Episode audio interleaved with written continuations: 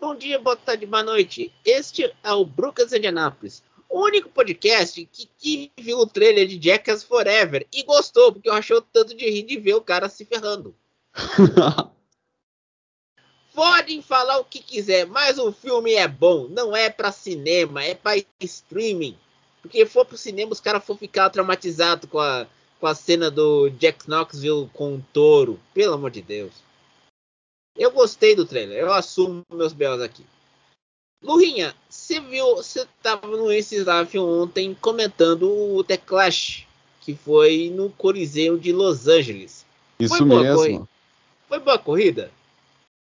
Pensa numa prova chata.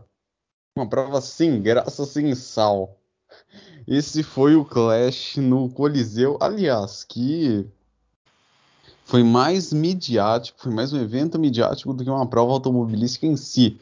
Que teve a presença do Ice Cube, de um monte de atores hollywoodianos fazendo aí parte do, do público, dos camarotes, mas a prova em si, o pega para capar, não tivemos. Foi uma prova muito chata. A, a, gente tem que lembrar aqui que lá no Aces Life nós temos um senhor, que a gente não cita o nome dele aqui, um senhor que, que gosta de comentar NASCAR. É que ele é um grande amigo nosso, ele não tem muita coisa que fazer na vida e ele quer come, comentar NASCAR. E, e, ontem eu tava no WhatsApp quando teve aquela encrenca que o, a, a tela do senhor deu, deu pau. Eu já falei para ele ter um escritório, mas você sabe como que é. Ele tem uma pequena menina talibã, neta talibã, porque a menina é um pé no saco. Que é, já foi alvo de nossas piadas no Races Life no ano passado, a Peppa Pig. Pois é. E, e aí ele avisou que terça amanhã o filho dele vai ver o programa no computador e ele vai estar tá no Aces Life para sua alegria, meu caro ouvinte, quando tiver corrida em Daytona ou Talladega. Então, eu entendo assim a frustração do Lurinha porque a corrida em Indianápolis, a corrida no Coliseu, aliás, o Coliseu não daria certo para fazer corrida de, de Clash. É um estádio muito pequeno. Como eu falei, ali foi um evento totalmente midiático. Pô, não dá para fazer lá. É, porque eu vou explicar. O Coliseu era foi o estádio olímpico de Los Angeles em duas oportunidades. 32 e 84 foi o Estádio Olímpico. E foi a casa dos times de Los Angeles da NFL. O Los Angeles Raiders jogou lá. Só que quando o Raiders picou a mula de Los Angeles para ir para Oakland, porque eles queriam construir um estádio próprio e Oakland não construiu o estádio, aí picaram a mula de novo, que foi para Las Vegas, onde tem a sua casa própria, aquele estádio bonitinho, o Allianz Stadium. Uh, Los Angeles teve e teve um segundo estádio, que é o, o Soft Stadium, que é o, o palco do Super Bowl desse ano. Aliás, pelo segundo ano consecutivo, um time de Los Angeles vai disputar o Super Bowl no, na sua própria casa. Aconteceu ano passado em Tampa Bay, com a, a vitória do, do em cima do Patrick Mahomes. Pois bem, o estádio, o Coliseu, é pequeno. A, a, antes, nos Estados Unidos, o Monday Night Football, acho que demorou um ano para fazer lá em, na ESPN, porque não tinha como colocar a Spider-Can naquele estádio. Teve que fazer um jeito para colocar uma Spider-Can, uma câmera aérea não dava. E foi, e como bem disse o Lurinha, foi um porre, porque ninguém só tinha celebridade, mas atrasou todo o cronograma de Daytona. Tá claro isso, porque porque semana que vem, no próximo fim de semana, tem o Super Bowl. E no final de semana seguinte terá as 500 milhas de Daytona, a Daytona 500. Pois é. Atrasou tudo. E olha, esse ano teremos um novo carro, o Gen 7. E, e você deveria, em vez de ter esse crash maldito em Los Angeles, fazer o teste dos pilotos com esse novo carro em Daytona. Dava para fazer isso. Aliás, o nosso grande amigão Ricardão é, falou que a transmissão do, Brand, do Bud Sports não foi lá aquela Brastemp, porque muita gente não conhece a NASCAR. Pois é. Decepcionante é... para dizer o mínimo, mas a gente tem que. Bom, vamos pensar que foi a primeira prova da temporada, né? Então, muito uhum. aqui mudar. E tem que lembrar: o Sérgio Lago só vai entrar no esquadrão da Esportes em Daytona. Tem que ter esse detalhe. E é um contrato de três anos, três temporadas, dois, até 2024 NASCAR com seu Sérgio Lago e com o Felipe Fai, eu não lembro, o Felipe. E eu acho que eu vou dizer sinceramente para você, Lurinha, eu não vou ver a NASCAR nesses próximos anos, como eu não vejo desde 2016. Por quê? Porque eu perdeu a graça. Em 2013, quando eu tava no NASCAR só para fãs, a, eu, a primeira briga que eu tive era porque você sabe que foi de NASCAR o número do carro em vez do nome do piloto, certo? Uhum.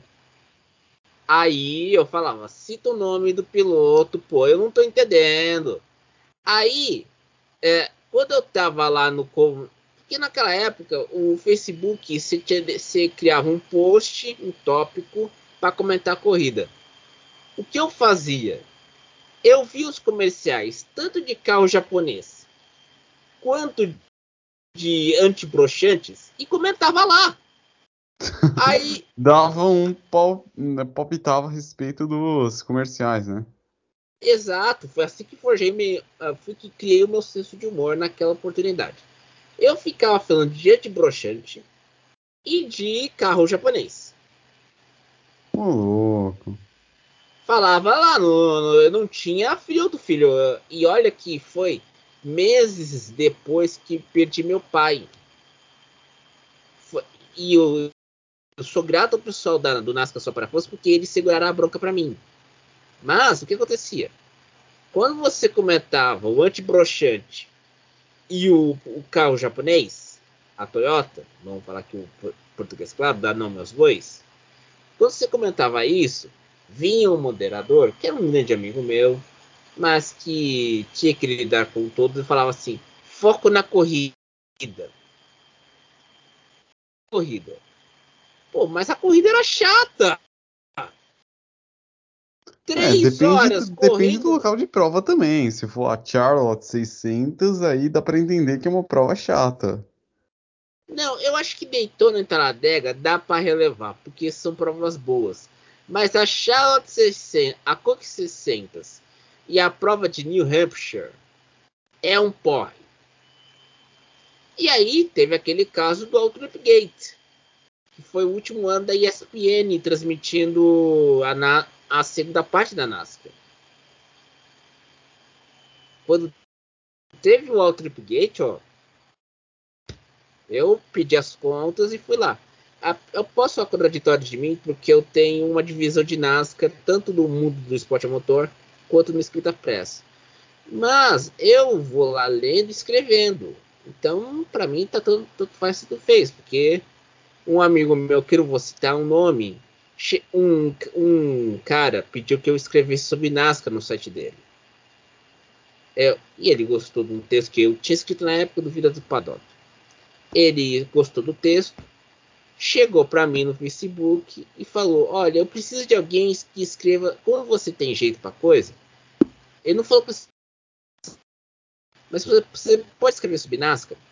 Tá bom. Aí o, um amigo meu chegou para mim, eu comentei isso com ele, eu falei: Claro, é que fã de NASCAR é analfabeto. Putz, aí foi apedrejado. Não, não fui, eu não contei. Eu estou contando agora, passados quase oito anos. Não fui apedrejado, ele comentou numa mensagem privada. Porque é, é, é isso que acontece. Porque ah, aqui no Brasil, a gente comentou no episódio passado sobre o F1 Mas tem muitos fãs de NASCAR que falam que F1 é uma M três pontinhos. E fala que fã de F1 é uma M três pontinhos também.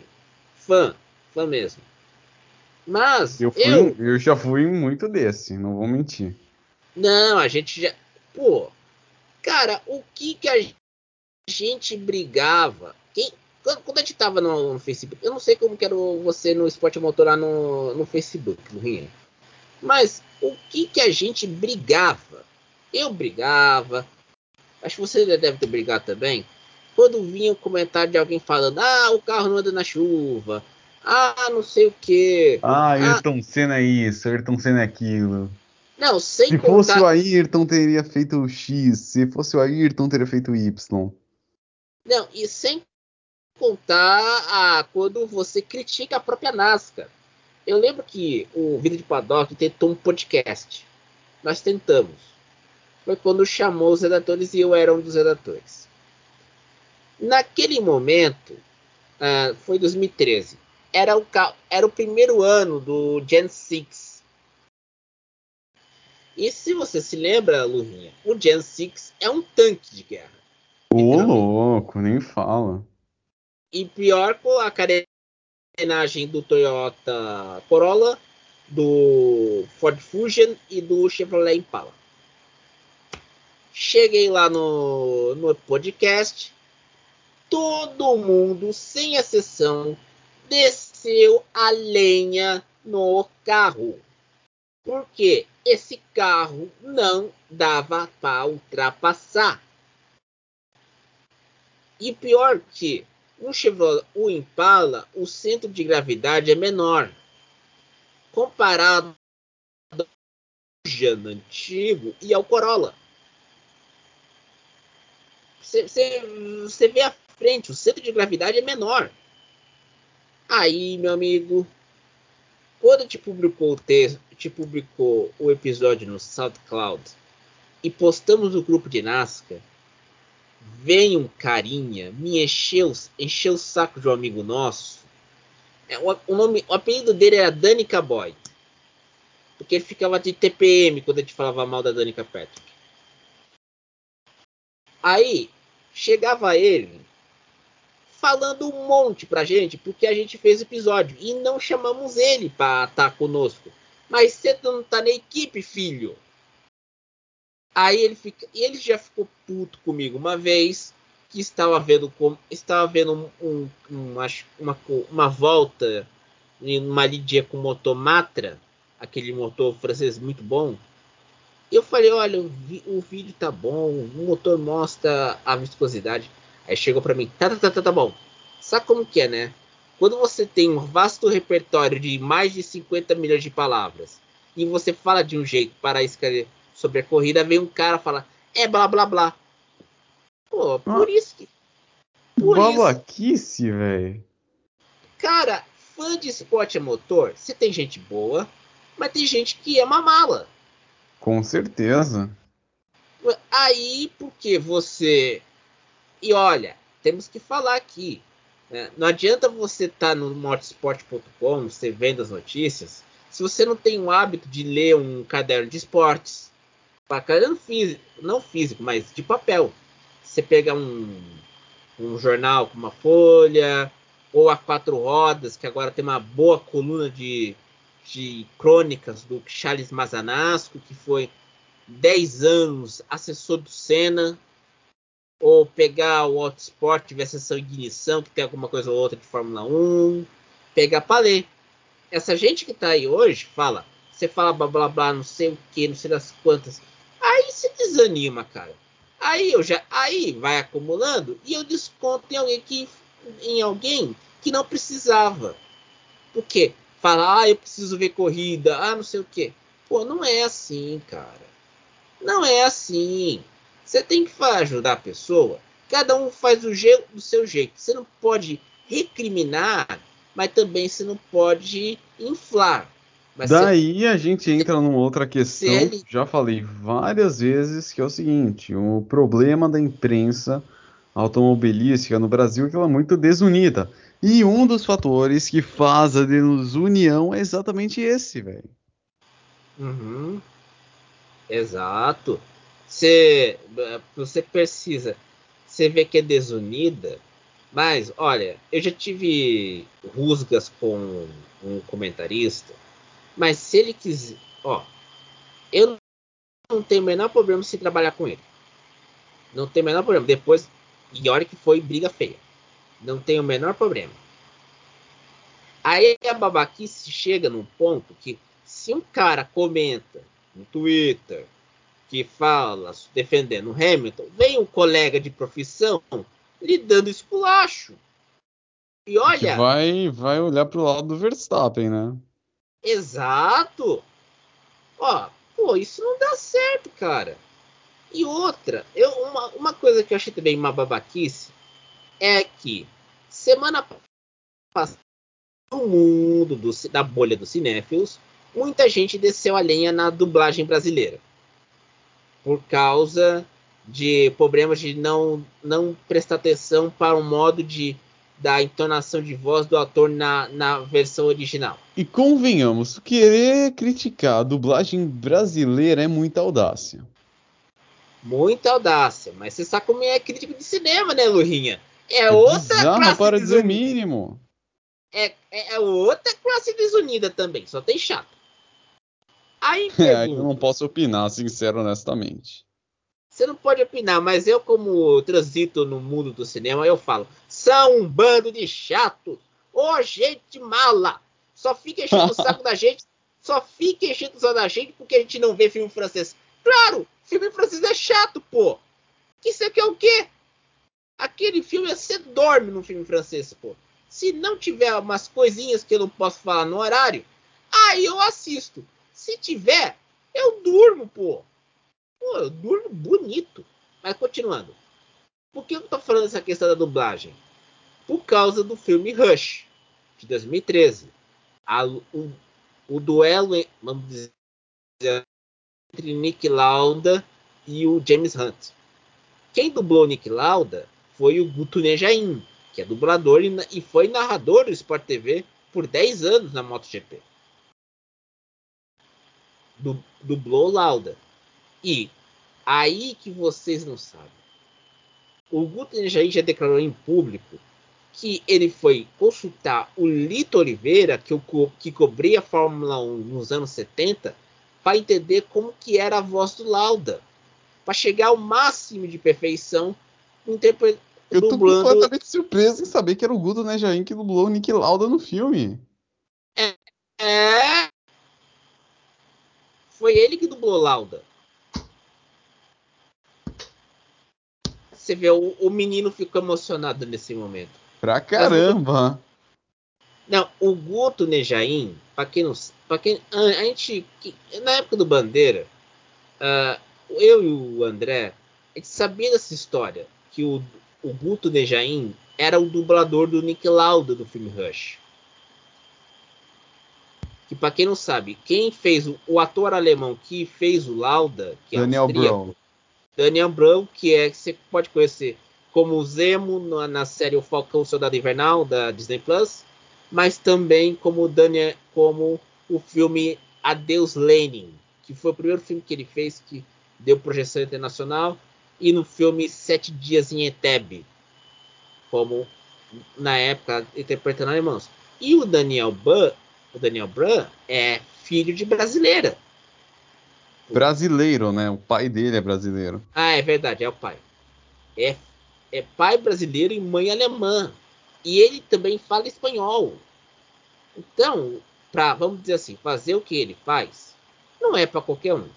E ainda mais você tem que essa pro Nejaim. O Nejaim ir lá dublar o, o, o Daniel Bran, dublou bonito e é acesso ao público.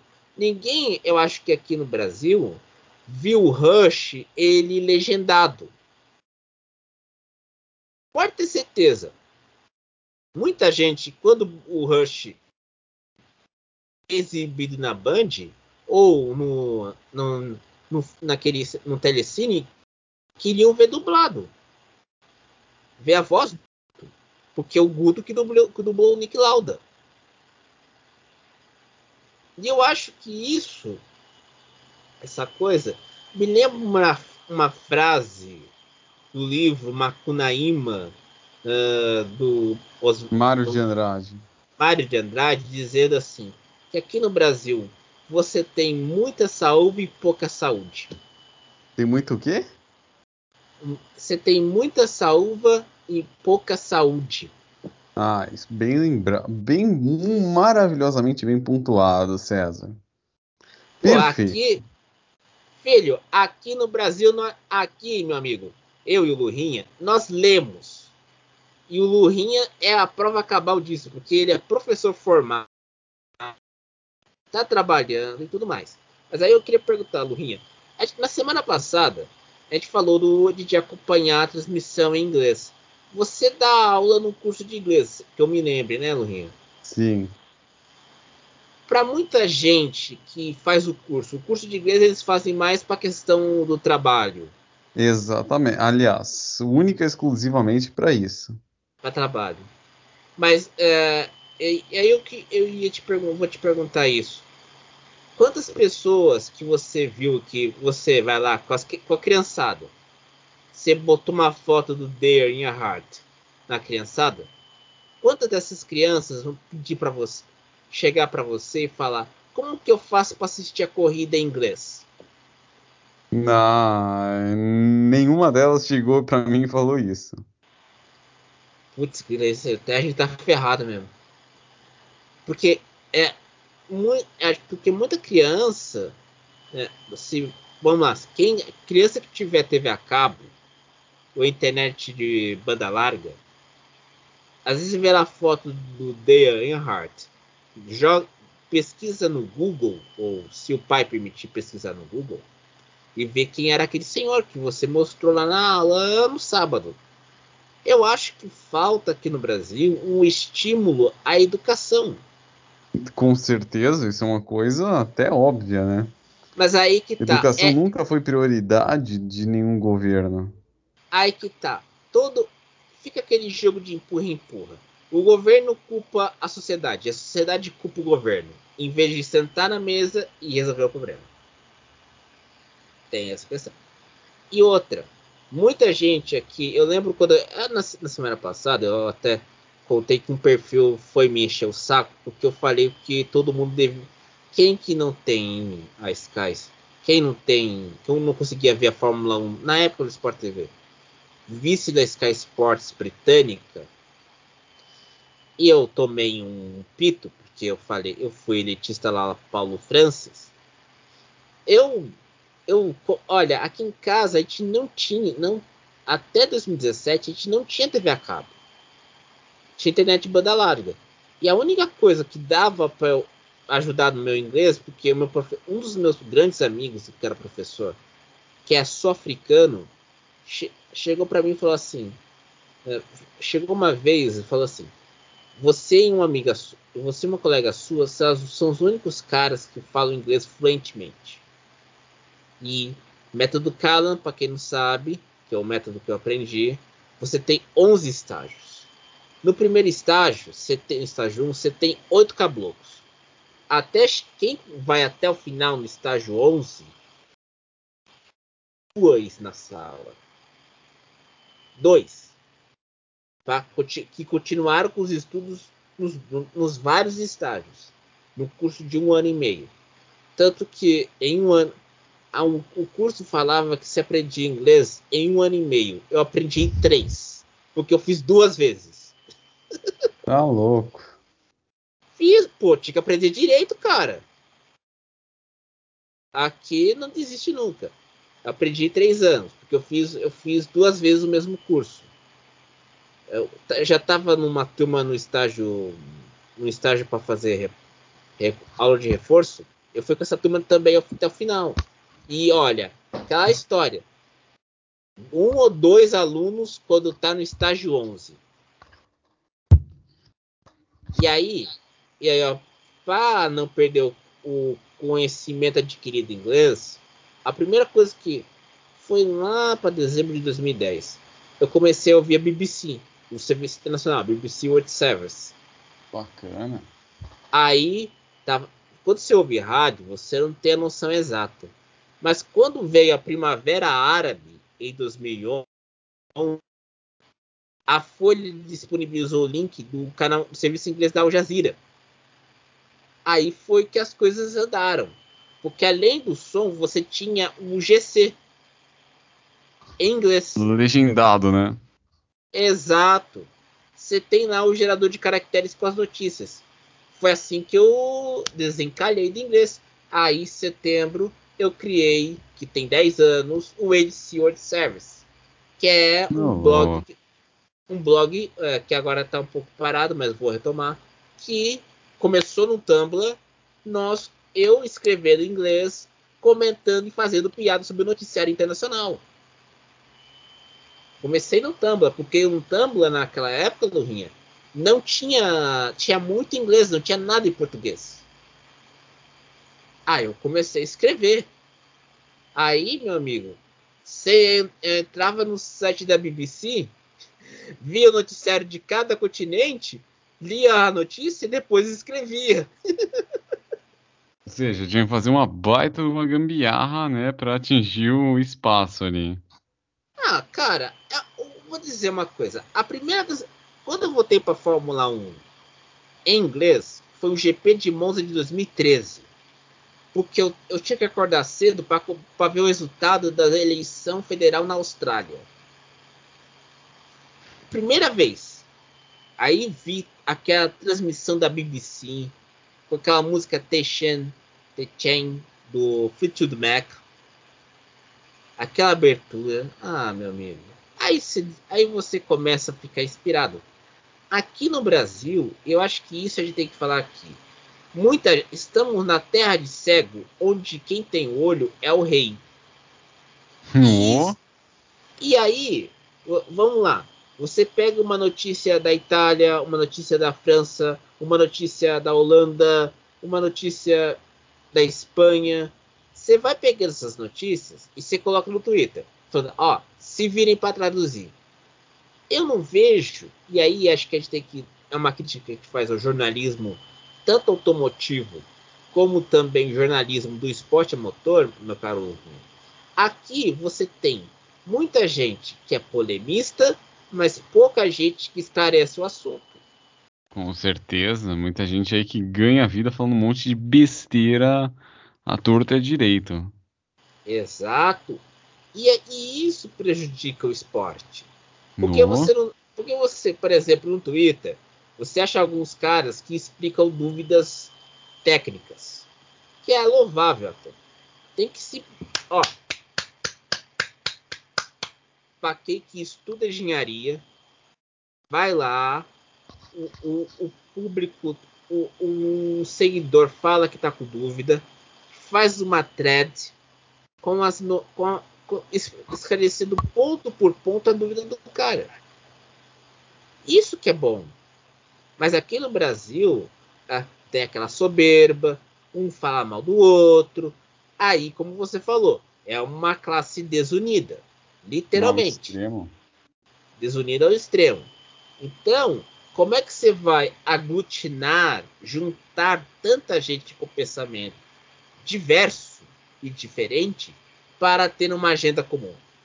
Por exemplo, cobrar da CBA melhorias nas pistas em todo o país, cobrar para pilotos, cobrar na formação das categorias de base para os pilotos brasileiros, melhorar a cobertura de outras categorias internacionais.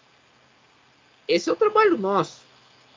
Então, meus amigos do Brooks de Anápolis, eu encerro esse discurso político a Winston Churchill ou na Câmara dos Comuns quando tinha Tony Blair e a figura lendária de Ilha Haig para dizer assim: se você quer consumir esporte a motor, se informar, curtir, comentar, escrever, ou fazer um vídeo, publicar um Reels no Instagram, ou você publicar uma foto sobre o esporte a motor, ajude o coleguinha. E se o cara. Os coleguinhas. Ajude os coleguinhas. E outra, aprenda um idioma. Eu sei que é caro no Brasil, mas você tem Duolingo, você tem, você tem esses apps de, língua, de idiomas. Tenta aprender ou ler sobre esse idioma. Leia uma matéria para depois entender o assunto. Se você fizer isso, você não vai estar no topo da pirâmide, meu amigo. Mas vai dar, ajudar muita gente a sairmos da pirâmide e irmos. Temos uma mobilidade social onde todo mundo pode atingir o topo.